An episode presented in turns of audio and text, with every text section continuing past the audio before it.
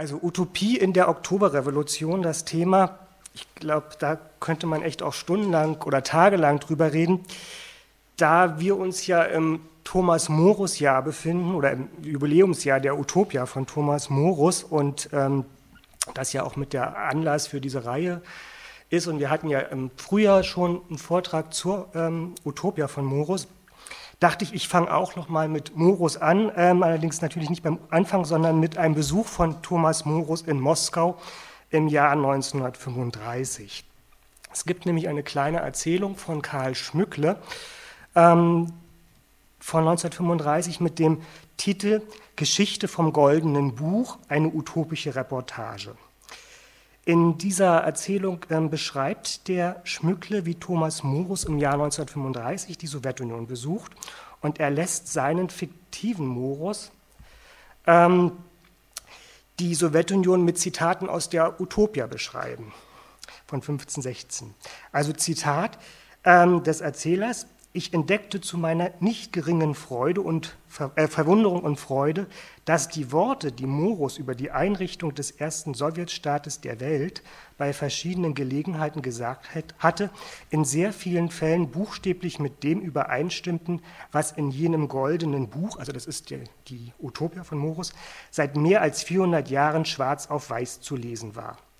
In vielen Fällen hatte Morus einfach die politischen, sozialen und ökonomischen Errungenschaften des Sowjetstaates, teils mit milder Ironie, teils voll leuchtenden Ernstes, immer mit philosophischem Tiefsinn, mit gewissen Ideen der Utopia in Verbindung gebracht.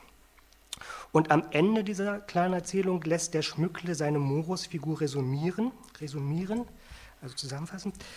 Ähm, als ich das Buch über die Insel Utopia und ihre harmonischen Einrichtungen schrieb, erzählte ich gleichsam einen künstlichen Traum und war voll Traurigkeit in meinem Herzen, wenn ich nachdachte, nachdachte, ob er denn zu verwirklichen wäre.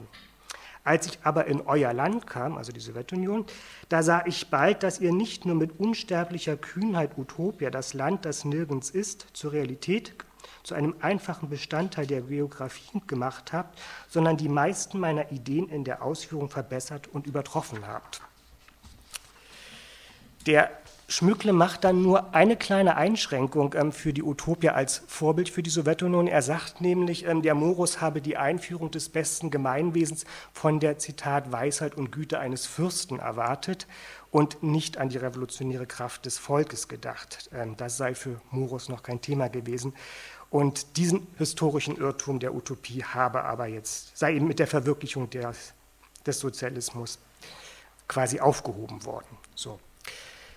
Die Sowjetunion als Utopia, wie es ja in dieser kleinen Erzählung quasi idealtypisch so beschrieben wird, das war ein relativ weit verbreitetes Bild damals in der Zeit. Also sozusagen nicht nur in der Selbstbeschreibung, sondern auch in der Sicht von außen. Also es gibt eine Reihe von Reiseberichten aus der Zeit, in der die, die Reisenden ähm, die Sowjetunion als Utopie oder als verwirklichte Utopie beschreiben, beziehungsweise darüber klagen, ähm, dass diese Utopien der Revolution eben noch nicht voll verwirklicht worden seien, sozusagen über das, ja, sozusagen das, das noch nicht eingelöste dieser Utopien dann in den zwanziger, dreißiger Jahren berichten.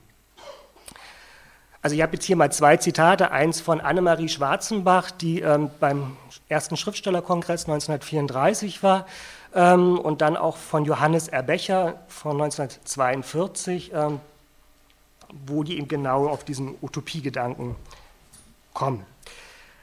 Ähm, die Revolution neunzehnhundertsiebzehn galt also quasi als eine Art Aufbruch in die Utopie. Und das war sie irgendwie im wahrsten Sinne des Wortes, weil sie setzte in Russland in einem Maße utopische Ideen frei, wie man das vielleicht vorher noch nie so gesehen und erlebt hatte und vielleicht auch nicht für möglich gehalten hatte. Ähm, ein schier grenzenloser und unterdrückter Vorrat an Ideen und Sehnsüchten drängte in der Revolution, wie es der Historiker Karl Schlögel mal so schön beschrieben hat, an die Oberfläche. In gewisser, also Zitat, in gewisser Weise explodierte in der russischen Revolution die ganze Fantasiewelt des neunzehnten. Jahrhunderts. Technikfantasien, Gerechtigkeitsfantasien, urbane und antiurbane Visionen, Maschinenfetischismus und Maschinenstürmerei, rationalistische Träume und bürokratische Regulierungsfantasien. Ebenso die Vision von einem neuen Menschen und der Überwindung der Natur. In den Brüchen und Turbulenzen der Revolution trafen die verschiedenen Ströme und Rinnsale sozialer und kultureller Fantasie aufeinander, verbanden oder paralysierten sich. Fast alles schien möglich in jenem kurzen historischen Moment. Was dabei deutlich wird, und der Punkt ist mir sehr wichtig, also sozusagen, dass man den heute Abend mitnimmt, man kann für neunzehnhundertsiebzehn nicht von der einen Utopie sprechen, die verwirklicht oder eben die man umsetzen wollte, sondern es war tatsächlich eine Vielzahl von Utopien, die dort aufeinander trafen. Und es waren keineswegs nur sozialistische Ideen. Im Namen des Sozialismus kamen vielmehr die verschiedensten Gruppen mit ihren Utopien zusammen. Zum Teil, also wie das in dem Zitat ja deutlich wird, ähm, verbündeten sie sich, ne? Also zum Beispiel ein Großteil der Avantgarde stellte sich ja bekanntermaßen mit ihren Utopien an die Seite der Oktoberrevolution. Also was ich, Majakowski, der dann eben davon sprach, dass die, die, ähm, die Futuristen die Kunstarmee der, der, ähm, der Revolution sind, oder dass der Meyerhold zum Beispiel, der Theatermensch, sprach von Theater-Oktober in Analogie zur Oktoberrevolution und verlangte von den Schauspielern, oder vom Theater, das Bekenntnis zur Revolution. Also Zitat: Die Schauspieler müssen mit dabei sein, den neuen Aufbau der Gesellschaft zu bewerkstelligen, das neue Leben zu organisieren. Allerdings muss man eben sagen, dass bei diesen Bündnissen eben vielleicht auch oftmals mehr Illusionen oder, Enttäusch- oder sagen wir dann später Enttäuschungen im Spiel waren, ähm, weil relativ rasch zeigten sich dann, dann eben doch auch die Divergenzen bei dem Ganzen. Also zum Beispiel der Kasimir Malewitsch, ähm, kritisierte die Bolschewiki, dass die mit ihrer Revolution nicht radikal genug seien. Er meinte sozusagen, dass sie mit der Ausrichtung auf Gerechtigkeit oder auf soziale Gerechtigkeit den Sozialismus zu einer Art Futtertrog-Sozialismus reduzierten. Also Futtertrog-Sozialismus ist von ihm. Also in dem Zitat da oben kommt das vielleicht so ein bisschen zum Ausdruck. Ähm, Man kann vielleicht so für diese Zeit, also in Russland, also ab neunzehnhundertsiebzehn, neunzehnhundertzwanziger Jahre, von so einer Art utopischem Feld sprechen, in dem quasi die verschiedensten Utopien untereinander, aber eben auch mit der Politik konkurrierten ähm, und quasi um die Deutungsmacht, wie, wie die Zukunft zu gestalten sei. Dieses Spektrum der, wenn man so will, utopischen Akteure ähm, reichte, also wie schon gesagt, von der Avantgarde mit ihrem Anspruch, die Kunst ins Leben zu überführen und das Leben in die Kunst, so das war sozusagen das Motto, und der, unter der man eben deren Utopien stellen könnte, über die politischen Gruppen, also die Bolschewiki, aber eben nicht nur die, sondern was weiß ich, auch die Anarchisten oder eben noch Agrarsozialisten, ähm, bis hin aber auch zum Beispiel zu Pädagogen, die mit mit einer Vorstellung kam, in einer freien Erziehung einen ganz neuen Menschen zu schaffen. Und die, also das sind alles keine unbedingt originär marxistischen oder sozialistischen Ideen, sondern die kamen dann irgendwie eben in dieser Zeit, wie ich vorhin meinte, unter dem Namen des Sozialismus zusammen und dachten, jetzt ist die Zeit, das eben umzusetzen oder jetzt das zu verwirklichen. Ebenso breit war auch das Spektrum der utopischen Ideen der Zeit, also man findet irgendwie die Entwürfe einer neuen Lebensweise, ähm, Stadt- und Architekturentwürfe, haben sich auch sicher alle die Bilder im Kopf, dann auch Kommune-Experimente, ganz praktisch, wo sich Gruppen zusammenfanden von anarchistischen Agrarkommunen, zum Beispiel in der Ukraine, bis hin zu Schulkommunen, eben zur Erziehung eines neuen Menschen. In dieses quasi Experiment, irgendwie eine neue Gesellschaft von Grund auf neu zu schöpfen, wurde das Leben mehr oder weniger als Ganzes hineingezogen. Es ging ihm nicht nur darum, jetzt zu sagen, okay, eine neue Form der Politik oder eine neue Form der Ökonomie, sondern das, es ging um alles, mehr oder weniger. Also vom radikalen Umbau der sozialen, politischen, ökonomischen Verhältnisse über sowas wie ein neues Alltagsdesign bis hin, ganz ausgreifend bis zu, also ein Titel aus der Zeit lautete zum Beispiel Reorganisation des Menschen, ne, und das meinte unter anderem tatsächlich sowas wie die Naturgesetze und den Tod zu überwinden. Ähm, Also es hört sich aus unserer heutigen Perspektive fantastisch an, war es sicher auch, aber es war durchaus auch mit einem gewissen Ernst ähm, gemeint damals. Also vielleicht noch ein, ein Beispiel dafür. Ähm, das kennen Sie alle von Trotzki, dieses eine Zitat ähm, aus Literatur und Revolution, in der er für den Sozialismus einen ganz neuen Menschen voraussagt, der sich sowohl geistig als auch körperlich vervollkommnen werde. Ich lese quasi den letzten Teil des Zitates vor. Der Mensch wird unvergleichlich viel stärker, klüger und feiner. Sein Körper wird harmonischer, seine Bewegungen werden rhythmischer und seine Stimme wird musikalischer werden.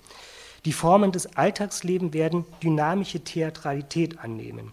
Der durchschnittliche Menschentyp wird sich bis zum Niveau des Aristoteles, Goethe und Marx erheben und über dieser Gebirgskette werden neue Gipfel aufragen. Was der Utopie ähm, in der Zeit dabei eine neue Dimension gab, war zum einen, das wurde ja vielleicht schon deutlich, ähm, die Radikalität der, der Gedanken und Ideen. Also wie zum Beispiel eben Überwindung der Natur oder eben bis hin zur Überwindung des Todes. Und diese Radikalität, kann man sehen, wurde, kam wesentlich von, von, der, von der Avantgarde ähm, und, und deren ideengeschichtlichen Bezugspunkten. Ähm, so, also denn das hatte ich, also bei, bei Kasimir Malewitsch hatten wir das schon ganz kurz so. Also für die Avantgarde war der Umbau der politischen, ökonomischen und sozialen Verhältnisse, also die Revolution, nur der erste Schritt. Das war für die nur der Ausgangspunkt für eine viel weiter ausgreifende Emanzipation des Menschen. Ähm, also ich komme später nochmal im, im Detail ein bisschen darauf, wenn wir bei den Beispielen sind. Der zweite Punkt, der für die Utopiegeschichten in der Zeit charakteristisch ist, ist die Überzeugung, die Utopien verwirklichen zu können, und zwar für eine ganze Gesellschaft, also eben nicht nur so als kleine Aussteigerkommune, wie man das dann vielleicht hier noch in Westeuropa hatten, mit so kleinen Kolonien oder in kleineren Gruppen, sondern eben tatsächlich für eine ganze Gesellschaft und eigentlich damals mit der Perspektive ja auch noch mit der Weltrevolution. Ähm, also das heißt, diese Utopien waren nicht nur irgendwie so Gedankenspielerei oder sozusagen, was man sich mal so ausdachte, sondern Entwurf für die Wirklichkeit. Man sah die Utopie in greifbare Nähe gerückt. Alles schien machbar, im Hier und Jetzt erreichbar. Man verstand quasi die Revolution als Nullpunkt, von dem aus man sowohl die Gesellschaft als auch das Leben radikal neu gestalten könne und auch müsse. Also es war irgendwie wirklich so ein Bewusstsein da, man muss das jetzt auch neu machen, man bewege sich an so einem Epochenbruch.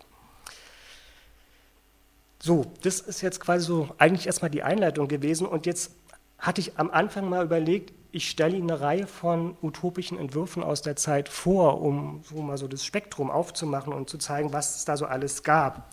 Hab dann aber gemerkt, das wird zu viel. So, also ich glaube, wir säßen dann irgendwie morgen früh noch hier und hätten irgendwie nur den allerkleinsten Teil ähm, uns da angeschaut.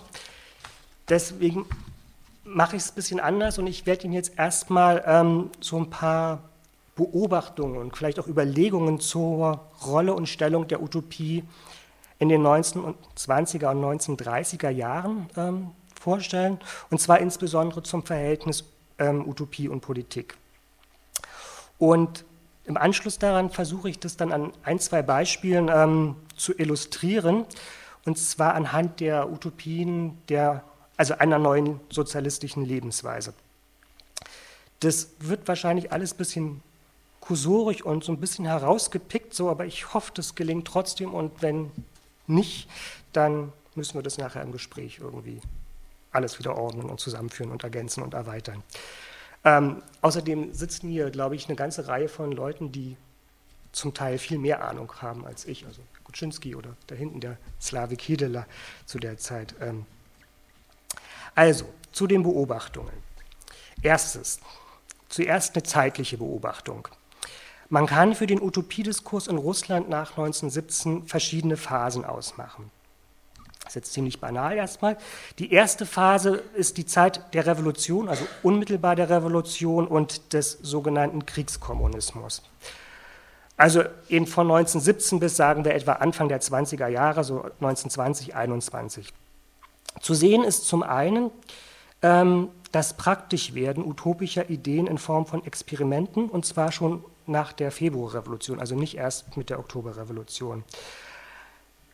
Ich nenne da erstmal nur ganz kurz sowas wie anarchistische Agrarkommunen, von denen es wirklich eine ganze Reihe gab, unter anderem in der, der, der Ukraine, aus denen dann auch zum Teil diese sogenannten grünen, Grünbanden oder die Machno-Banden hervorgegangen sind. Ähm, dann auch Kommune-Experimente, ähm, von den Pädagogen hatte ich vorhin schon gesprochen, es gab tatsächlich eine Reihe von Projekten von Erziehungs- oder Schulkommunen in der Zeit, ähm, und man könnte eigentlich auch tatsächlich schon Alexander Bogdanows Proletkultbewegung, die ja auch schon unmittelbar nach der Februarrevolution sich zu organisieren begann, ähm, hier auch mit nennen. Ähm, so, dass eben diese, also was eben vorher ge- nur gedacht werden konnte oder nur gedacht wurde, so als Gedankenexperiment oder eben so als, als Entwurf, ging jetzt quasi in so eine Phase des Möglichwerdens über, ne? Und dieses Praktischwerden oder dieser Anspruch, jetzt in die Wirklichkeit zu drängen, das hat sicher auch etwas damit zu tun, mit so einer Art gesellschaftlichen Machtvakuum nach dem Zerfall der Autokratie, ähm, wo quasi die Verhältnisse gleichsam sich auf, also nicht nur auflösten, sondern flüssig wurden und, und vieles einfach möglich schien, so, und auch noch, und diese Utopien ist aber so eine Art Suchbewegung nach dem Neuen war. Also man könnte fast von so einer Art Anarchie der Utopie sprechen für diese Zeit. Zum Zweiten lässt sich ähm, für diese erste Phase sehen, ähm, dass mit der Machtergreifung der Bolschewiki, also das, nach der Oktoberrevolution, ähm, eine Art utopische Durchdringung der Politik stattfand. Diese wird gemeinhin mit dem Begriff des Kriegskommunismus verbunden. Da stellt sich dann die Frage, lag dem Kriegskommunismus das utopische Konzept zugrunde, unmittelbar den Kommunismus aufzubauen mit Verstaatlichung nicht nur der Industrie, sondern auch Vergemeinschaftung bzw. Vergesellschaftung der Versorgung und über diese hinaus generell des Lebens? Also das ist ja immer so eine Frage, ne? Sozusagen, war das Ganze jetzt ähm, tatsächlich ein Konzept, so, oder aber war das Ganze eigentlich nur eine Mutmaßnahme der Kriegskommunismus, also eine Versorgungsdiktatur, die aus den Bedingungen des Bürgerkrieges ähm, erwuchs. Die Antwort darauf hängt sicher auch immer davon ab, ähm, welchen Blick man auf die Revolution einnimmt. Also betont man eher den utopischen Anspruch oder betont man tatsächlich so etwas wie die Gewalt? Also der Historiker Barbarowski würde wahrscheinlich immer eher dazu neigen zu sagen, es war einfach eine, eine Diktatur, die aus der Not des Bürgerkrieges erwuchs, ne? Weil er diesen Gewaltaspekt eben hervorhebt. Das sehe ich hier nicht ganz so, also sehe ich nicht so, sonst säße ich heute nicht hier.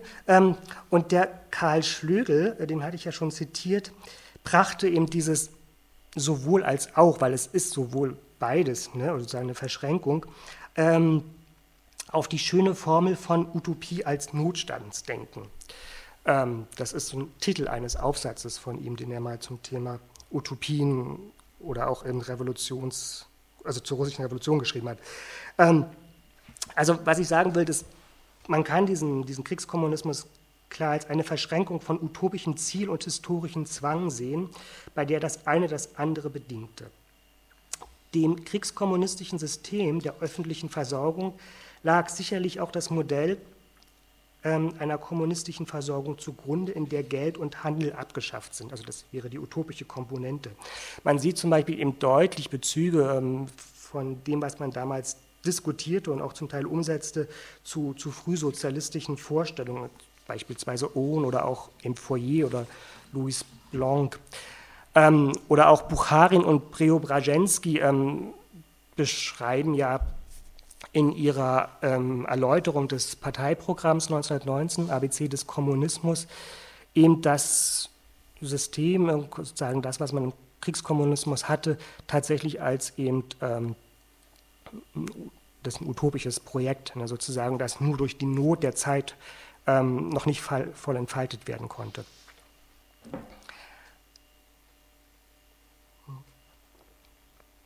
Es waren, um das vielleicht ein bisschen einzuordnen, also insbesondere die Linksbolschewiki, ähm, die sich diese kulturrevolutionäre Umgestaltung des Alltags, wie man das damals nannte, zu eigen machten. Ähm, und die eben in diesen öffentlichen Versorgungssystemen mit zum Beispiel den Konsumkommunen ähm, einen ersten Schritt dazu sahen.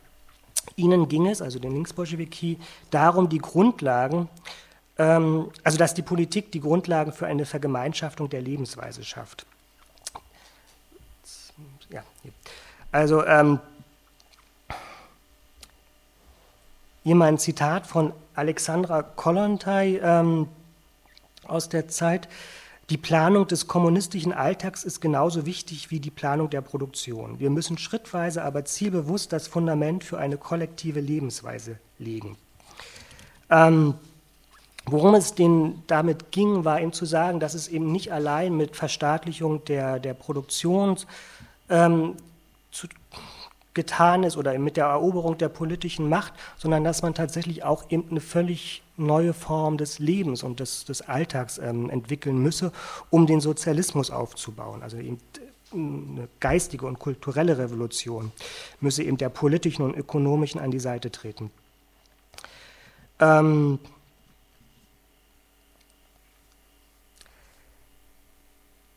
Ein zweites Beispiel für eben dieses, also was man eben so als Utopisierung der Politik beschreiben könnte, wären zum Beispiel diese ganzen, also wäre der Bildungsbereich, in dem es eine Reihe von ähm, quasi fast anarchistischen oder anarcho-kommunistischen Ideen gab, eben tatsächlich ähm, Kinder in eigenen Kommunen zusammenzufassen und, und, und Kinderkollektive zu bilden und in diesen dann eben neuen Menschen zu erziehen. So.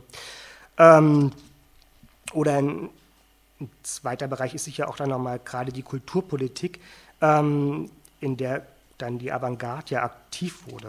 Ähm das, so dann, so, das wäre sozusagen etwa die erste Phase, ähm, von der ich eben sagen würde, was man dort, oder was eben das Kennzeichen ist, ist eben dieses Utopisierung der Politik, ne? Also dass die Politik ganz stark von der Utopie eigentlich geprägt und getrieben ist. Mit der, Ökonomie, der sogenannten neuen ökonomischen Politik neunzehnhunderteinundzwanzig kam es zur ersten Zäsur für die Utopie. Mit ihr wurde diese Utopisierung der Politik, also wie ich sie jetzt gerade ganz kurz skizziert habe, zurückgenommen. Gegen die Haltung, die Utopie unmittelbar als politisches Programm zu nehmen, wurde mit der N E P gewissermaßen eine Politik gesetzt, die sich an dem politisch Machbaren orientierte, an den politischen Geben, Gegebenheiten und sagte sozusagen, diese ganzen ausgreifenden ähm, Utopien überfordern eigentlich uns im politischen Handeln. A, weil wir es nicht finanzieren können, B, weil die Menschen noch nicht so weit sind und weil wir damit dann eigentlich die Macht gefährden, die wir gerade errungen haben. So. Ähm, also bekanntermaßen wurde ja dann mit der neuen ökonomischen Politik das kriegskommunistische Versorgungssystem wieder abgeschafft, ähm, privater Handel und privates Unternehmertum wieder zugelassen. Ein Großteil der Bestrebungen im Sozial- und auch Bildungsbereich, die von der Erwartung bestimmt waren, unmittelbar den Sozialismus aufzubauen, wurden jetzt als linksradikale Übertreibungen kritisiert und ebenfalls abgebrochen. Von vielen wurde daher ähm, in der Zeit die, die N E P als eine Art Verrat an der Utopie ähm, empfunden, beziehungsweise als Verrat an der Revolution empfunden, also als ein Schritt zurück. Ähm, das wird ein Punkt sein, auf den wir nochmal zurückkommen. Ähm, die N E P führte so für die Utopie zu einer Art gespaltenen Situation in der Zeit. Also auf der einen Seite war es eben für die Politik eine Rücknahme der Utopie und auf der anderen Seite blieb aber gerade im Bereich der Kunst oder auch der Architektur der utopische die utopische Energie im vollen Maße erhalten und ungebrochen. Deren utopischer Elan richtete sich jetzt allerdings vor allem gegen die Tendenzen der, der N E P, sich quasi in einer bourgeoisen Tenden- äh, Existenz einzurichten und gegen die, wie man es sagte, Bürokratisierung der Revolution.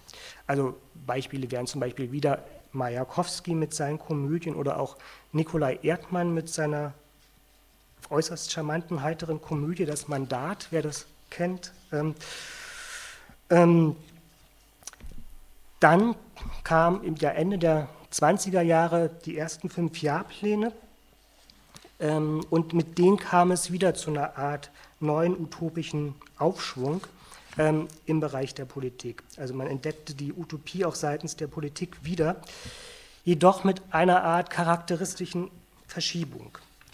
Ähm, die Utopie wurde jetzt auf die Industrialisierungspolitik der Fünfjahrpläne ausgerichtet.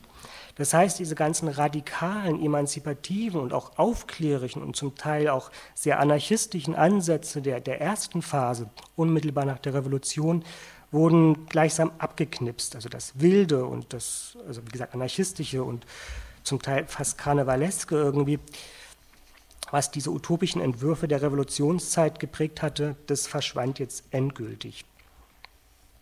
Die Fünf-Jahr-Pläne bedeuteten gewissermaßen eine Art Disziplinierung der Utopie, so könnte man es vielleicht zusammenfassen. An die Stelle von Aufklärung und Emanzipation ähm, trat die Festigung und Repräsentation, vor allem von Macht. Also in der Familienpolitik zeigte sich das unter anderem daher, darin, dass man zur Kleinfamilie, also zur patriarchalischen Kleinfamilie zurückkehrte, während man ja in der ersten Phase ähm, ganz stark eine Politik auch betrieben hatte, eben sozusagen die, die bürgerliche Familie zu überwinden und aufzulösen und auch eine, eine neue ähm, Form von Erziehung, antiautoritäre Erziehung zu etablieren. Ähm, ebenso geriet ja bekanntermaßen dann auch die Avantgarde mit ihren utopischen Ansätzen einer neuen Kunst, eines neuen Lebens und auch eines neuen Menschen ähm, zunehmend unter Druck. Dieses Verschwinden der Utopien oder auch Verflüchtigen wurde auch von außen sehr aufmerksam registriert. Also Wilhelm Reich zum Beispiel, der in den neunzehnhundertdreißiger Jahren die Sowjetunion besuchte, beschreibt den Umschlag in der Familien- und Bildungspolitik als Abbau der emanzipativen Erziehungsideale der Revolutionszeit und als Rückkehr zur autoritären Erziehung und beklagt es entsprechend. Ebenso konstatieren zum Beispiel Walter Benjamin und Josef Roth, die in neunzehnhundertsechsundzwanzig, neunzehnhundertsiebenundzwanzig die Sowjetunion besuchten, das Verdrängen der Avantgarde und das Erlöschen der Revolution.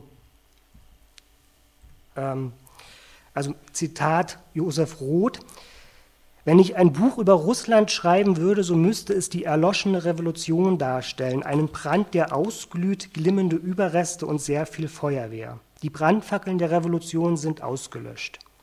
Und weiter, die proletarische Revolution ist nur eine halbe Revolution, vielleicht führt sie sogar zum klassenlosen Staat, aber sie führt nicht zum freien Menschen. Nur eine geistig fundierte Revolution ist die echte. Das ist so ein charakteristischer Tenor, glaube ich, für dieses ähm, Ungenügen oder was man empfand, dann, dass eben die Revolution stecken geblieben ist oder ausgeblieben ist und nicht weit genug geführt hat. Zum Teil wurde das eben als Verrat der Revolution beschrieben oder als Verschleiß der Utopie. Da auch nochmal so ein Zitat, ne? ähm, in der Mitte. Ähm, man kann das aber auch ähm, anders beschreiben und vielleicht als eine Art Vereinnahmung der Utopie durch die Politik. Stand am Anfang eher eine umgekehrte Bewegung, dass nämlich die Utopie quasi die Politik für sich vereinnahmt hat. Also eine, diese Utopisierung der Politik erfolgte nunmehr eine Art Politisierung der Utopie. Das heißt, es ging mit der Utopie nicht mehr um Kritik und Überwindung der Gegenwart, was ja sozusagen ein Kernelement der Utopie ist, sondern sie diente jetzt vielmehr als Instrument der Mobilisierung und Bestätigung der Wirklichkeit. Also man kann das ganz schön sehen, dass auf den Plakaten zum Beispiel ähm, in der Zeit ähm, die utopischen Bilder von der Zukunft quasi nicht mehr ein Gegenentwurf zur Gegenwart war, sondern eigentlich immer die Gegenwart so beschrieben, als ob sie schon verwirklicht ist und sozusagen diese Bestätigung, wir leben jetzt schon in der besten aller Welten. So, ne? Also es ging eben nicht mehr um Kritik und weiter, sondern eigentlich tatsächlich Bestätigung, wir sind schon die Utopie. Ähm, Es wäre, denke ich, jedoch zu einfach, wenn man einfach sagt, okay, also wir haben eine utopische Phase nach neunzehnhundertsiebzehn und die ist dann mit dem Stalinismus spätestens beendet gewesen. So. Das ist ja quasi die These des Verrats. Es lässt sich vielmehr etwas sehen, was man vielleicht so eine Art Ambivalenz von Scheitern, dystopischer Ernüchterung und politischen Abbruch beschreiben kann. Also dass eben diese Utopien zum einen an sich selbst gescheitert sind ähm, und nicht vollständig umgesetzt werden konnte, dass man merkte, das funktioniert nicht so, wie es geht. Dann aber auch eine Form von utopischer, dystopischer Ernüchterung, dass man merkte, so ideal ist das gar nicht, was wir uns hier ausgedacht haben, dass sich dann im Verlauf der Umsetzungsversuche ähm, zeigte, dass da auch eine Form von Totalität oder auch Gewalt drin steckt, was einem vorher so gar nicht klar war. So, ne? Und natürlich klar, irgendwie, sie sind auch zum Teil abgebrochen worden und das spielt aber auch ineinander alles über. Wir kommen, denke ich, dann bei dem einen Beispiel, was ich Ihnen vorstellen möchte, noch da drauf, was das konkret heißt. In dem Zusammenhang ähm, wäre eine zweite Ambivalenz, die man beobachten kann, das, was der, nochmal der Karl Schlögel als Zitat so schön beschrieben hat, als Gleichzeitigkeit von Terror und Traum. Das ist ja sein Titel äh, oder der Titel seines Buches über, das, über die Sowjetunion der, oder das Moskau der dreißiger Jahre, wo er eben versucht, dieses, auf der einen Seite eben dieser Aufbruch und die Modernisierung und, und eben dieses auch Besserwerden, ne, Ähm, zu fassen und gleichzeitig aber den Höhepunkt der, der stalinistischen oder den ersten Höhepunkt der stalinistischen Verfolgungen. Und so, und so eine ähnliche Gleichzeitigkeit ähm, lässt sich, denke ich, auch innerhalb der einzelnen utopischen ähm, Entwürfe sehen. Also was man eben für diese Utopien sehen kann, dass sie auf der einen Seite einen unglaublich radikalen Emanzipationsanspruch hatten, der weit über sowas wie Fragen der Gerechtigkeit oder, ähm, oder von sozialer Verbesserung hinausging. Also das, das Ziel, das, was hinter all dem stand, war immer das Ideal eines nicht entfremdeten und ganzen Menschen, in, in welcher Form auch immer. Ne? Und auf der anderen Seite liegt aber in den Versuchen, das Leben und auch den Menschen selbst zu rationalisieren, also das ist ein Charakteristikum von vielen der Utopien in der Zeit, ein doch sehr starkes Moment, irgendwie an Selbstdisziplin, äh, an Sozialdisziplinierung und Unterdrückung des Einzelnen. Also in, man kann vielleicht sagen, dass in diesen Entwürfen der Mensch zum Teil nur noch als Funktion erscheint, ne? Nicht mehr als frei handelndes Individuum, sondern eigentlich schon immer vorherbestimmt ist. Ähm, Das ist eigentlich ein Punkt, den schon mal Dostojewski, ähm, um jetzt mal gleich einen Rückgriff in die Utopiegeschichte, in die russische zu machen. Haben wir das hier? Nee, habe ich nicht. Ähm, doch, hier. Ähm, schon mal kritisiert hat, und zwar im Blick auf Nikolai Tschernyschewskis Neue Menschen aus dem Roman Was tun? Der Roman von dreiundsechzig, achtzehnhundertdreiundsechzig, ähm, der... Die Antwort von, von Dostojewski darauf von achtzehnhundertvierundsechzig, Aufzeichnung aus dem Kellerloch, ein wirklich sehr schöner, kleiner, kurzer Text, ähm, wo er eben gegen den Tschernyschewski und dessen Neue Menschen einwendet, das rationalisierte, das berechnete Glück reduziere den Menschen auf ein anonymes Rädchen in einer Maschine, eben weil er nicht mehr selbstbestimmt handeln könne.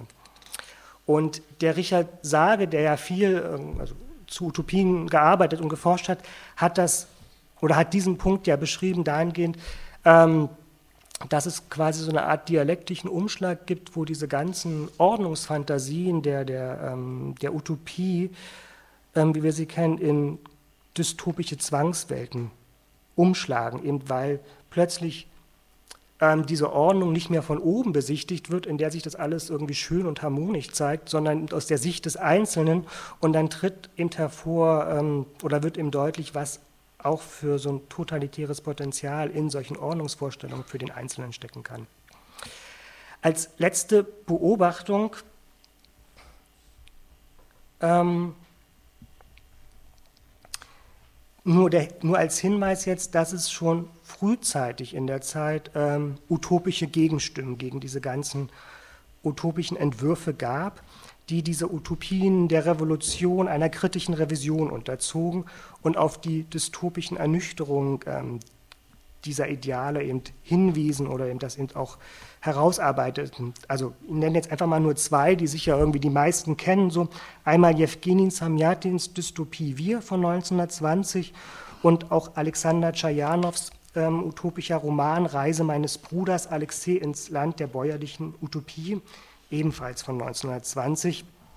Ähm, Oder ähm, was man auch mit dazu zählen könnte, wäre beispielsweise Andrei Platonows Roman Chevengur, den sicher auch viele kennen. Ähm, also für mich ist es irgendwie einer der ganz großen Romane über die Utopie und deren tragisches Scheitern eigentlich, ne?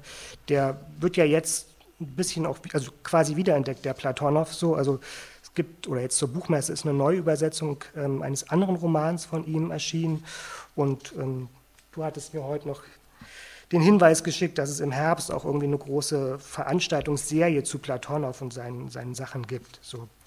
Ähm, also, sagen Sie bitte nochmal den Titel ähm, von diesem Roman? Platon, äh, Chevengur heißt der. Ich schreibe es nachher nochmal auf. So.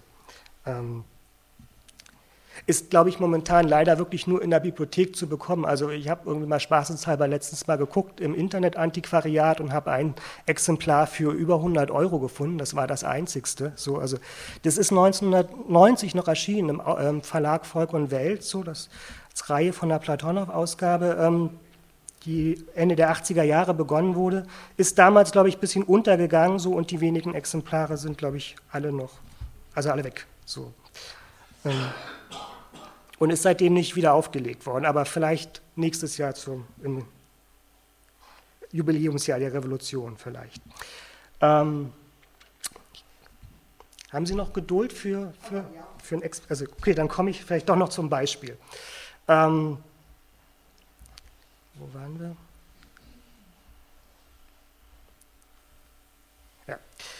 Ähm, also als Beispiel ähm, für, für diese Beobachtung wollte ich Ihnen jetzt, habe ich mir eins rausgegriffen. Also wie gesagt, es ist unglaublich schwer eigentlich aus, diesem, aus dieser Vielfalt was rauszusuchen, weil die auch alle ja zum Teil ganz unterschiedlich sind. Ähm, ich habe jetzt mal rausgenommen, ähm, diese Versuche, eine neue sozialistische Lebensweise zu entwickeln und da dann auch nochmal als Unterbeispiel oder als konkretes Beispiel die Idee von Kommunehäusern aus der Zeit. Ähm, diese Utopien der neuen Lebensweise, also die wurden damals nicht so genannt, die hießen anders, aber ich fasse das jetzt mal unter dem Begriff ähm, Utopie der neuen Lebensweise zusammen, weil das beschreibt es, glaube ich, ganz gut. Ähm, die waren so eine Art Schnittpunkt in gewisser Weise für wirklich ganz viele utopische Strömungen und auch ähm, Akteure der neunzehnhundertzwanziger bis neunzehnhundertdreißiger Jahre. Also daran war sowohl die Avantgarde beteiligt, ähm, die Avantgarde-Künstler, aber auch ähm, von Seiten der Politik wurde das mit forciert oder Architekten waren mit, mit involviert, Pädagogen, ähm, Stadtplaner, ähm, also es reichte wirklich quer durch die Gesellschaft. Ähm, also für die Avantgarde ist nur ganz kurz, war eben diese, waren diese Utopien der neuen Lebensweise so eine Art Bereich, in dem sie ihren Anspruch, ähm, die Kunst ins Leben zu überführen, umsetzen konnten. Also denen ging es eben um eine Kunst, die nicht einfach so im Museum oder im Theater stattfindet, sondern die praktisch wird, die sozusagen die Grenzen zwischen Kunst hier, Leben da aufreißt und wo das Leben quasi mit zur Kunst wird und das Leben, also das Leben zur Kunst und die Kunst zum Leben. Ähm, so, für die Bolschewiki ging es zunächst mit diesen Utopien der neuen Lebensweise oder diesen Bildern einer neuen Lebensweise erstmal darum, nach der Machtergreifung eine Art, also ein konkretes Bild zu entwickeln, ähm, wie man sich die zukünftige Gesellschaft vorstellt. So, das, daran haperte das ein bisschen. Also da vielleicht nochmal der Verweis auf das A B C des Kommunismus von Bucharin und Preobraschenski, ähm, indem sie das Parteiprogramm ja dahingehend erläutern und in konk- versuchen konkret zu beschreiben, was heißt das dann jeweils, ne, diese eher abstrakten Ziele so, und das dann konkret umzusetzen. Und witzigerweise verweisen sie dabei dann unter anderem, also die haben dann immer am Ende jedes Kapitels so, auch eine kleine Literaturliste zum Selbststudium, wie es hieß, und Weiterlesen. Und da verweisen sie unter anderem auch auf Bogdanows utopischen Roman Der rote Planet oder Der rote Stern von neunzehnhundertsieben, wo sie sagen, ähm, also wer es genau wissen will, dort ist es dann auch schon mal beschrieben worden von, von dem Bogdanov. Ne? Ähm, so. Das Genau, ich hatte vorhin ja schon kurz erwähnt, am Beispiel der Alexandra Kollontai, dass es eben vor allem die sogenannten Linksbolschewiki gewesen sind, die sich eben diese Utopie der neuen Lebensweise zu eigen machten und an ihr auch kräftig mitschrieben. Ähm, die Kollontai hatte ich vorhin schon zitiert. Ähm, wo hatten wir sie? Hier. Ähm, ebenso könnte man auch Leonid Sabsowitsch ähm, erwähnen, also ich, das ist jetzt willkürlich, ne? Es gibt einfach eine ganze Reihe von Leuten, aber ich nehme jetzt mal den. Ähm, Sabsowitsch, Ökonom und Stadtplaner, hat damals gearbeitet in der Planungsabteilung des Obersten Volkswirtschaftsrates und war dort zuständig für Stadtplanung und Städtebau. Und der insistierte im Rahmen der Fünfjahrpläne immer wieder darauf, dass man eben nicht nur den Aufbau der Industrie im Blick nehmen müsse, sondern man dürfe eben auch nicht die Frage vernachlässigen, wie das Alltagsleben sozialistisch zu organisieren sei, weil sonst käme man später dahin, dass man ähm, Städte baue wie im Kapitalismus und dann hätte man aber kein sozialistisches Leben. So, ähm, das wird, also in dem Zitat wird das vielleicht so ein bisschen deutlich. So. Ähm, im Zentrum dieser Debatten zu einer neuen Lebensweise oder wie es damals im hieß, Norway-Böth-Debatten, ähm, stand die Frage, welche Eigenschaften und Verhaltensweisen der neue Mensch haben soll und wie er leben wird. Es ging dabei vor allem um die Organisation des Alltagslebens ähm, dieser Entwürfe. Diese Entwürfe zielten, das ist jetzt wirklich alles ganz knapp gesagt, auf die Vergemeinschaftung und ähm, Kollektivierung der Lebensweise sowie auf die Abschaffung der Familie als privaten Einzelhaushalt.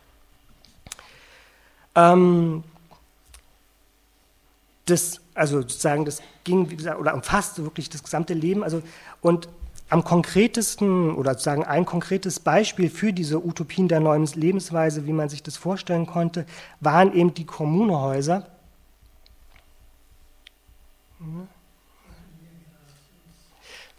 Ja, genau. So. Ähm. In diesen, sozusagen in diesen Entwürfen von Kommunehäusern vereinten sich die zentralen Elemente dessen, was man mit der neuen Lebensweise verband.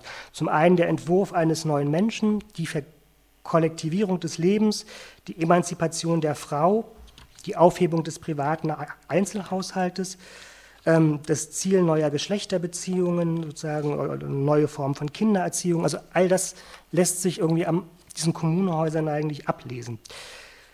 In gewisser Weise kann man sogar sagen, dass das Kommunehaus in der Zeit so eine Art Symbol für das neue Leben gewesen ist. Ne? Also es war irgendwie ein Standardtopos in den damaligen Debatten, das immer wieder zitiert worden ist.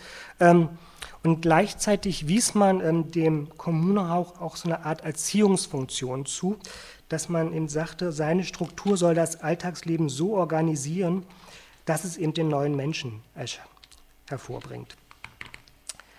Also wie gesagt, dieses Kommunehaus ähm, beherrschte ähm, die, die Stadtplanungs- und Architekturdebatten der zwanziger und dreißiger Jahre. Ähm, also zum Beispiel sind ja Anfang der dreißiger Jahre auch irgendwie Bauhausarchitekten mit in die Sowjetunion gegangen, also Ernst May aus Frankfurt mit seiner Brigade. Und der beschreibt in seinen Aufzeichnungen und auch in seinen Briefen, ähm, kann man das schön nachvollziehen, dass auch für ihn tatsächlich noch der Bau von Kommunehäusern mit als Aufgabe stand. Also er schreibt sozusagen, Auftrag für uns war, die Städte so zu planen, dass fünfzig Prozent der Wohnungen in Kommunehäuser sind. So, ähm, das waren also wie gesagt nicht nur spinnerte Ideen, sondern ähm, das war irgendwie weit verbreitet. Ähm, es ist allerdings, obwohl das so beherrschend war, fast gar, also sehr, sehr wenig Kommunehäuser dann wirklich gebaut worden. Also man kann die mehr oder weniger an wenigen Händen abzählen, was realisiert worden ist. Und was gebaut worden ist, sozusagen, also, die, also die Zählungen sind unterschiedlich. Es gibt welche, die sagen, wenn man es ganz streng nimmt, sind eigentlich nur rund ein Dutzend gebaut worden. Andere fassen es ein bisschen weiter und zählen zum Beispiel auch in Studentenwohnheime aus der Zeit mit dazu. Die kommen dann auf, auf dreißig, vierzig oder noch mehr Kommunehäuser. Ähm, aber sozusagen in dem Bereich, in den Zahlen bewegt sich das dann. Ne? Also es wurde jetzt nicht die ganzen neuen Städte in dem Stil gebaut. Ähm, vielleicht ganz kurz zu diesen Kommunenhäusern. Also in der Regel waren die, so die gebaut worden, für etwa hundert bis hundertfünfzig Personen konzipiert Und ähm, gebaut wurden sie im Auftrag von Genossenschaften oder im, auch im Auftrag von Verbänden und Institutionen. Also zum Beispiel hat der oder ein Schriftstellerverband ähm, in Leningrad für seine Mitglieder so ein Haus, ähm, so ein Kommunehaus gebaut. Das hatte auch den hübschen Titel Haus der neuen Lebensweise. Ähm, neunzehn, ähm, ja, um neunzehnhundertdreißig ist das gebaut worden. Oder ein anderes bekanntes Beispiel, oder vielleicht sogar das bekannteste Beispiel, ist das Haus des ähm, russischen Finanzministeriums ähm, in Moskau, das sogenannte Narkomfin-Haus, neunzehnhundertachtundzwanzig gebaut. Das, dazu komme ich dann gleich nochmal konkreter, also das würde ich dann gerne als Beispiel vorstellen. Ähm, vielleicht sozusagen bei diesen Kommunehäusern, das sieht man hier schon bei diesem Bild vom, von diesem Narkomfin-Haus, es hat sich relativ rasch so eine typische Grundform bei den Entwürfen herausgebildet. Und zwar war das in der Regel ein Ensemble aus, einem, aus mehreren Gebäuden. Es gab ein Gebäude ähm, für, für Wohnungen, also der Wohnungsteil war, das ist hier der große Teil, und dann ein Extragebäude mit den Gemeinschaftseinrichtungen, in der dann in der Regel eine Cafeteria mit Speisesaal war, ein Waschsalon, Bibliothek, Clubräume, und dann mitunter auch weitere Sport- und Freizeiträume. Also für einige Häuser war bis hin zu Kino und Schwimmbad ähm, vorgesehen gewesen. Es gibt auch Entwürfe, die für Kinder einen eigenen, also einen eigenen Gebäudetrakt vorsehen, in dem die Kinder getrennt von den Eltern untergebracht sind ähm, und so in einer quasi eigenen Erziehungskommunen leben. Ähm, auch da nochmal ein Zitat. Ja, von Sabsowitsch, ähm, ähm, als Wohnungen, oder also Wohnungen jetzt in Anführungsstrichen, war in diesen Kommunenhäusern in der Regel ein Zimmer mit Bad vorgesehen. In den radikalen Entwürfen war dieses Zimmer auch nur ein ganz kleines Schlafzimmer mit Bettschrank, Tisch und Stuhl. Ähm, die gemäßigteren Varianten, die noch ein eigenes Familienleben einplanten, da hatten dann die Wohnungen zum Teil auch mehrere Zimmer noch. Die Zimmer hatten oder die Wohnungen hatten keine Küche, also sozusagen die Küche sollte ja abgeschafft werden und als Gemeinschaftsküche fungieren. Also es gab dann allenfalls eine kleine Kochnische. Und man sprach damals, oder man entwarf verschiedene Typen von Häusern. Einmal sozusagen ähm, Kommunehäuser, die für den Übergang geplant waren, sogenannte Übergangshäuser, ähm, und Häuser, die schon für den mehr oder weniger vollendeten neuen Menschen entworfen waren mit vollständiger Vergemeinschaftung. Das, und da und, unterscheiden sich dann natürlich dann auch jeweils die Entwürfe in diesem Punkt der Vergemeinschaftung. Das ist, wie gesagt, eins der bekanntesten Beispiele für ein Kommunehaus ist dieses Haus, das Narkomfin-Haus in Moskau, neunzehnhundertachtundzwanzig bis dreißig gebaut. Es steht noch, ähm, ähm, es sieht heute so aus. Also es ist ziemlich heruntergekommen und es gibt auch eine Reihe von Bestrebungen, dieses Haus ähm, wieder zu, zu rekonstruieren und einer neuen Bestimmung zuzuführen, die aber moment, bislang, glaube ich, alle noch nicht zum Ergebnis geführt haben. Das Einzige, was momentan zu sehen ist, dass das Haus, also dass die Jugend oder die Partyszene hat das Haus für sich wieder entdeckt zum Teil und auf der Dach, also es ist ein Bild, das habe ich im Internet gefunden, fand ich sehr hübsch, ähm, dass auf dem Dach des Hauses mittlerweile eine, so eine Art Dachbar ist, so, ähm, also kennt man ja auch hier. So, ähm, also es wird als Party-Location genutzt. Ist, also ich meine, der, der Blick ist atemberaubend, ne, auf die Stadt. So. Ähm, aber fangen wir vielleicht nochmal am Anfang an. Also das Haus, so, wo war ich denn geblieben? Hm. Also es, wie gesagt, es wurde vom russischen Volkskommissariat für Finanzen für die Angestellten des Volkskommissariats errichtet und auf dem Dach gab es auch eine Penthouse-Wohnung für den ähm, damaligen Volkskommissar Kommissar für Finanzen, Miljutin. Ähm, das sieht man da oben, das ist dieses kleine Geländer, was man da sieht, das ist die Penthouse-Wohnung. Hier sieht man es deutlicher. Ähm, Und wenn man nach Bildern sucht, jetzt einfach mal so spontan im Internet, dann wird man meistens auch, also die meisten Fotos, die es von der Inneneinrichtung des Hauses gibt, die sind von, aus dieser Wohnung von, von, von Miljutin. Ähm, so. Aus den privaten oder aus den anderen Zimmern gibt es wenig ähm, Aufnahmen aus der Zeit. Ähm, dieses Haus war, wie gesagt, ähm, ein, galt als Typ des Über- oder war, zählte zum sogenannten Übergangstyp. Also das heißt, man ging davon aus, dass es für die Vergemeinschaftung des Lebens noch einer Übergangsperiode bedürfe. Das, und die Häuser hatten daher sowohl Elemente des alten Wohnens als auch schon des neuen Wohnens. Und statt den Einzelhaushalt sofort vollständig abzuschaffen, wie eben diese radikalen Kommunehausentwürfe, ähm, war eben hier eine Mischung aus Einzelwohnungen geplant, die noch zum Teil Kochnischen hatten, Apartmentzimmern ohne ähm, Küche sowie den Gemeinschaftseinrichtungen.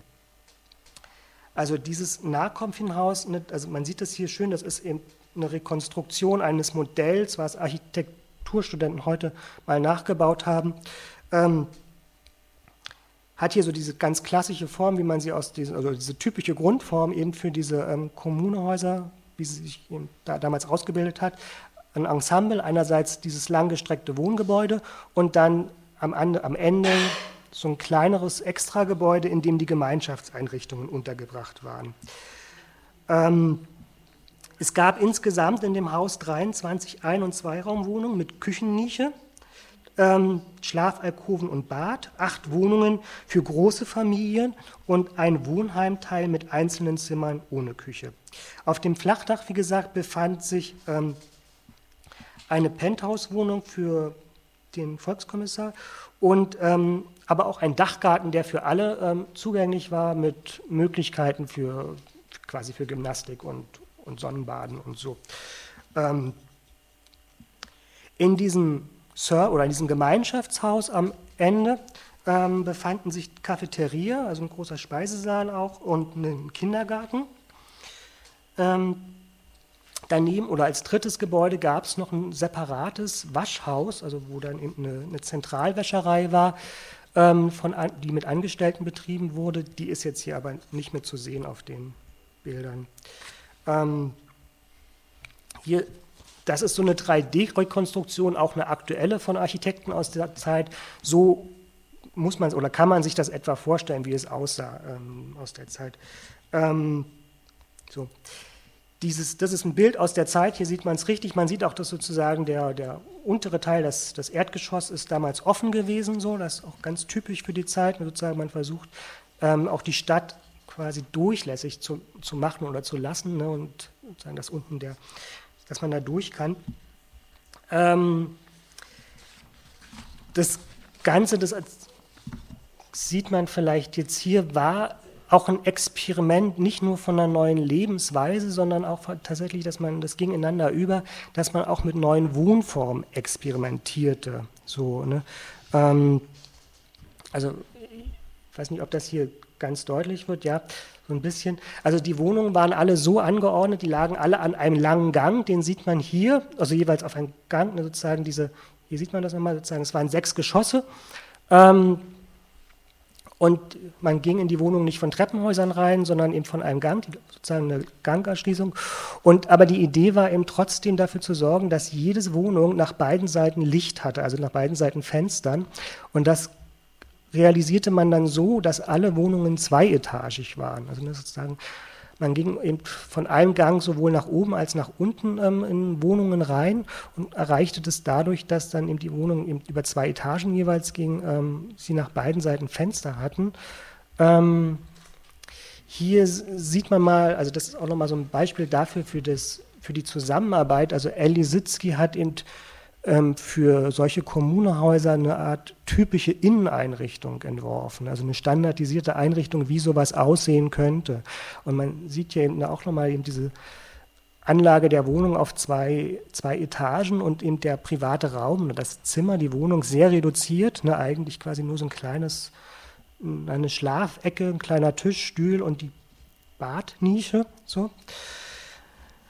Ähm, und wenn man eben zu berichten, das auch mal einen Blick aus, also quasi in den Gemeinschafts, in den Gemeinschaftsbau, ähm, mit wo eben auch dann sowohl Speisesaal war, auch als Arbeitsräume gewesen, so gemeinsame.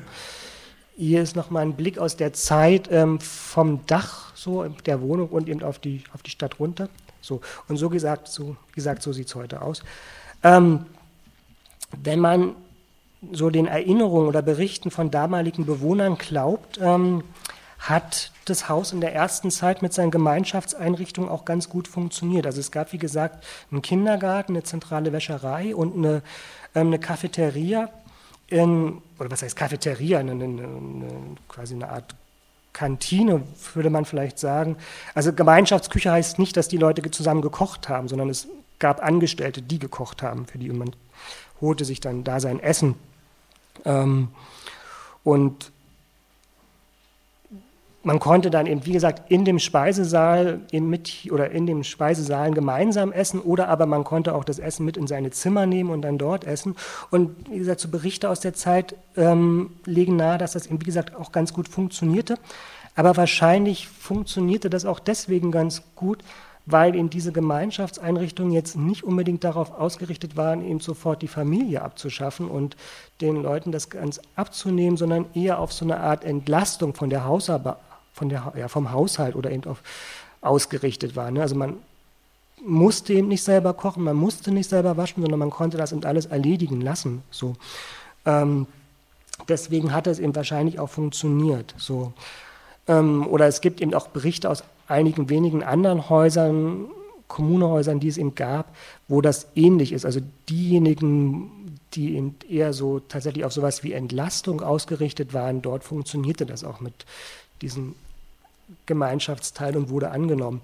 Ähm, in dem, im Zweiten Weltkrieg ähm, wurde dann, wurden die Gemeinschaftseinrichtungen geschlossen, oder ein Teil der Bewohner wurde ja auch evakuiert, beziehungsweise war im Krieg. Ähm, Und ähm, also man, na, man sieht es hier nicht ganz auf dem, auf, dem, auf dem Bild, weil die Autos davor stehen. Ähm, das Erdgeschoss wurde später umgebaut und also zugemauert, da kamen dann Lagerräume rein ähm, und auch Büros und, und Läden und sowas. Ähm, und auch die Wohnungen wurden dann, also wie gesagt, die, die Gemeinschaftseinrichtungen wurden geschlossen ähm, und in die Wohnungen wurden dann später in den sechziger, siebziger Jahren, die wurden dann alle umgebaut ähm, und da kam dann zum Teil auch, also überall noch eine eigene Kochnische rein. Also diese Idee des Gemeinschaftshauses ist dann eben später komplett zurückgenommen worden und es ist dann doch eigentlich ein Wohnhaus, ein normales Wohnhaus geworden, was allerdings bei Weitem nicht so gut funktioniert wie ein Wohnhaus, weil es ja eigentlich nicht darauf ausgerichtet war. Ne? Sozusagen die Wohnungen waren ja, oder die Zimmer waren ja auf eben ein gemeinschaftliches Wohnen hin ausgerichtet. Ähm, Zwei Beispiele, oder ja, zwei Be- drei Beispiele möchte ich Ihnen noch zeigen. Zum einen ein ähm, Beispiel für, die, für ein sogenanntes vollendetes Kommunehaus mit sehr radikalen Vorstellungen, und zwar von dem schon genannten Leonid Sabsowitsch, der sich vorstellte, sozusagen sofort und maximal das Leben zu vergemeinschaften, oder eigentlich nicht nur zu vergemeinschaften, sondern wirklich zu einem kollektiven Leben umzugestalten. Er sah zum Beispiel in sein, also sein Kommunehaus war viel größer, der plante das für etwa zweitausend bis dreitausend Personen, ähm, war das ausgelegt. Ähm, und er sah zum Beispiel in seinem Kommunehaus nur noch, also als privates Zimmer oder als Zimmer für den Einzelnen, nur noch so ein kleines Zimmerchen vor, also auch standardisiert eingerichtet, wie man das hier sieht.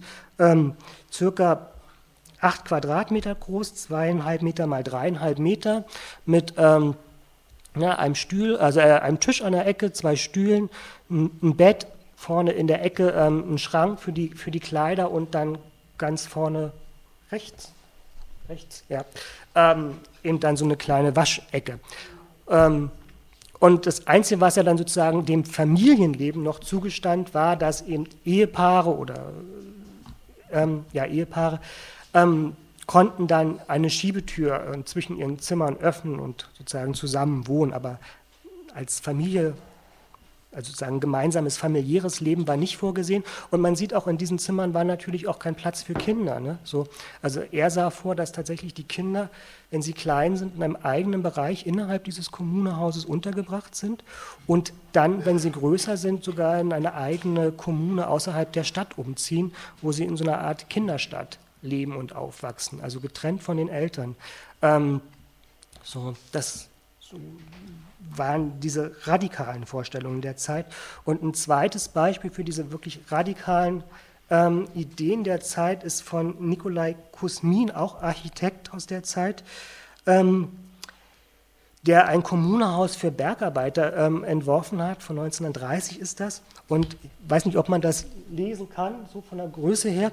Er entwarf eben nicht nur so ein Haus, sondern er entwarf auch gleichzeitig dazu noch so eine Art, also idealtypischen Tagesablauf, so, wo er wirklich bis auf die Minute durchgeplant hat, ähm, wie, also wie das Leben sich, wie das Leben ablaufen soll. So, ähm, so, also das ist quasi fast sozusagen so eine Art, also die Übertragung eigentlich des, des Fließbandes oder des Taylorismus aus der Produktion auf die Organisation des Lebens. So. Ähm, wobei er sozusagen auf einen Punkt möchte ich vielleicht neckigerweise hinweisen, das fand ich wirklich sehr, also bezeichnend, wie präzise die natürlich auch gedacht haben. Ne?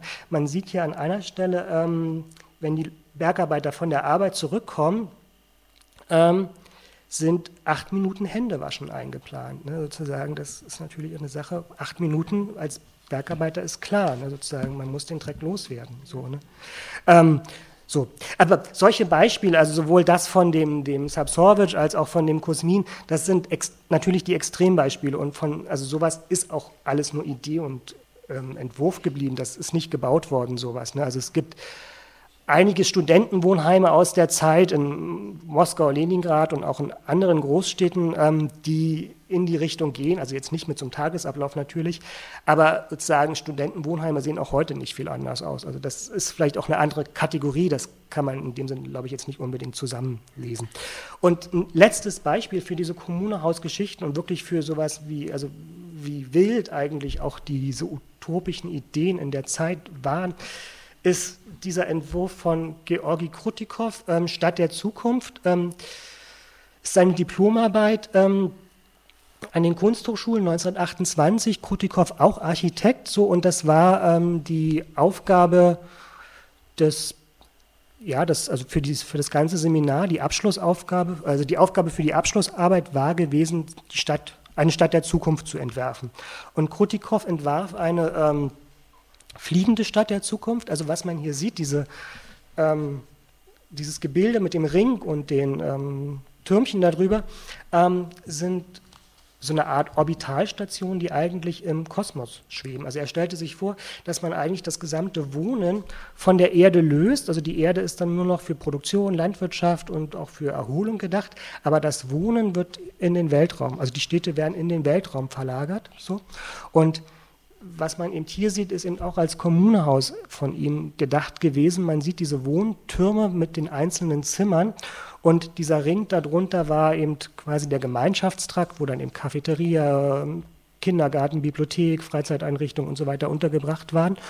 Und er treibt eigentlich das, was man hier von dem Zimmer gesehen hat, also denkt er in eine ganz andere Richtung weiter, dass er nämlich das so plante, dass diese Zimmer... Also er macht die mobil, er löst die, löst die auf, sozusagen wandelt es quasi eine Art, also er nennt das Wohnkabine als Universaltransportmittel. Ähm, was man jetzt hier eben nicht sieht, aber in der Beschreibung ähm, seiner Arbeit lesen kann, ist, dass er sich vorstellte, dass das eben so kleine Kabinen waren, die so auch mit Wandschränken ausgestattet waren und solchen Sachen, wo die Leute in ihre Sachen unterbracht, und das war eben quasi sozusagen als das private Zimmer gedacht und man konnte damit eben von Stadt zu Stadt fliegen. Ähm, Und in diesen Wohntürmen, man sieht es vielleicht ein bisschen da, ähm,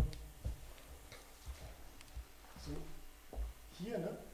ähm, das waren quasi sozusagen so eben Parkbuchten oder Boxen, wo dann eben die einzelnen Leute mit ihren Wohnkabinen ähm, andocken konnten, und dann lebte man eben eine Zeit lang in der Stadt und wenn man dann weiter wollte, zog man in die nächste.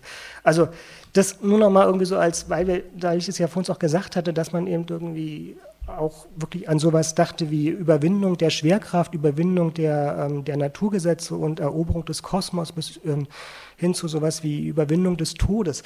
Das gehört natürlich mit dazu, ne, dass man tatsächlich, also sozusagen, das ist auch nicht einfach nur Fantasie von ihm, ne, sondern das war auch real gedacht und auch wirklich mit, mit Energieberechnungen unterlegt, so, dass man dachte, okay, mit, mit der Eroberung von Atom oder Einsatz von Atomkraft ähm, kann man solche Städte auch bauen, ne, und dass man sagte, es muss um sowas wie die ähm, Besiedlung des Kosmos gehen, und das zeigt dann vielleicht auch nochmal irgendwie, dass sozusagen diese Ideen eben nicht allein aus sowas wie sozialistischer Bewegung oder eben marxistischen Überlegungen herauskam, sondern dass so diese Radikalität oder auch sozusagen diese Bildlichkeit von bestimmten Entwürfen sich aus ganz anderen ähm, Kontexten oder auch Quellen speisten, so die man im Einzelnen vielleicht nach sich mal anschauen müsste. Ähm, ja, ich glaube, jetzt habe ich lange genug geredet. Ne? So. Ach so, nee, ein was, ach, jetzt hätte ich fast meinen mein Schluss, mein Schluss vergessen. Ähm, so. Also nach all diesen ganzen wunderbaren, also ich finde es ja unglaublich, also ich finde ja diesen Entwurf, muss ich sagen, unglaublich charmant, ne, sozusagen, das ist für mich ja sozusagen, also es ist ja nicht der einzigste, also es gibt ja auch von, von, von Malewitsch eben solche fliegenden ähm, Stadtentwürfe, also diese sogenannten Planiten, ähm, die, die von einer ähnlichen ähm, Faszination sind ähm, und äh, ja, aber so, das, wie gesagt, diese, diese, so, was ich jetzt als Schluss Ihnen noch gerne vorlesen möchte oder womit ich schließen wollte, ist etwas, was ich mit Bogdanows Warnung überschrieben habe, und zwar aus ein Zitat, ein längeres Zitat aus Bogdanows utopischen Roman Der rote Stern von neunzehnhundertsieben. Ich betone das nochmal, neunzehnhundertsieben. Ähm, und eine der Figuren, der, also diejenigen, die den Roman kennen, ähm, kennen auch die Figur, also der Chefastronom Sterni heißt er, ähm, warnt, also es gibt eine Diskussion darüber, ob man die Erde kolonisieren soll oder ob man sie, ähm, oder ob man den, den, den Bewohnern auf der Erde helfen soll, bei der sozialistischen Revolution und, und wie man damit umgeht. Und Tscherny warnt dabei ähm, in der Diskussion ähm, vor der Erde, ähm, und, weil er sagt, und, und der Unterstützung der sozialistischen Revolution da. Er sagt sozusagen, ähm, die sind noch nicht so weit auf der Erde, so die mit der proletarischen Revolution. Und er meint, wenn wir zu früh damit anfangen, mit der Revolution, dann haben wir die Gefahr, dass dort am Ende ein Sozialismus rauskommt, der nicht unserer ist, der völlig deformiert sein wird. Also ähm, das Zitaten, also ich, ich lese es mal ganz vor. Ähm, nicht eine, sondern viele Revolutionen sind vorhersehbar. In den verschiedenen Ländern zu unterschiedlicher Zeit. In vielen werden sie einander wahrscheinlich nicht gleichen, und die Hauptsache, ihr Ausgang ist zweifelhaft. Die herrschenden Klassen, die sich auf die Armee und die hochentwickelte Kriegstechnik stützen, könnten in manchen Fällen dem aufständischen Proletariat eine solche vernichtende Niederlage zufügen, dass der Kampf für den Sozialismus in mehreren Staaten um Jahrzehnte zurückgeworfen wird. Dann werden einzelne fortgeschrittene Länder, in denen der Sozialismus gesiegt hat, zu Inseln inmitten einer kapitalistischen und teilweise sogar vorkapitalistischen Welt. Die herrschenden Klassen der nichtsozialistischen Länder werden alles versuchen, um diese Inseln zu zerstören. Sie werden ständig kriegerische Überfälle organisieren und unter den ehemaligen großen und kleinen Besitzenden in den sozialistischen Ländern genügend Verbündete finden, die zu jedem Verrat bereit sind. Das Ergebnis solcher Zusammenstöße ist schwer vorherzusagen. Aber selbst dort, wo der Sozialismus als Sieger hervorgeht, wird sein Charakter nach den vielen Jahren des Belagerungszustandes, nach dem unvermeidlichen Terror und dem Militarismus stark und für lange Zeit verzerrt sein. Es wird bei Weitem nicht unserer Sozialismus sein. Also wie gesagt, das ist schon, also ich fand an der Stelle dann, als ich damals diesen Roman von Bogdanow las, ähm, der ist ja erst neunundachtzig in der D D R wieder aufgelegt worden, ähm, aber auch in den zwanziger Jahren schon mal erschienen, auf, in deutscher Übersetzung, ähm, fand ich das unglaublich prophetisch eigentlich, wie, wie, also wie er das vorausgesagt hat, ne? Sozusagen diese Deformation des Sozialismus aus diesem Belagerungszustand heraus. Aber das vielleicht nur sozusagen nur als, irgendwie als ja, Ende zu, zu den ganzen utopischen Ideen und was sowas daraus endet. Ja.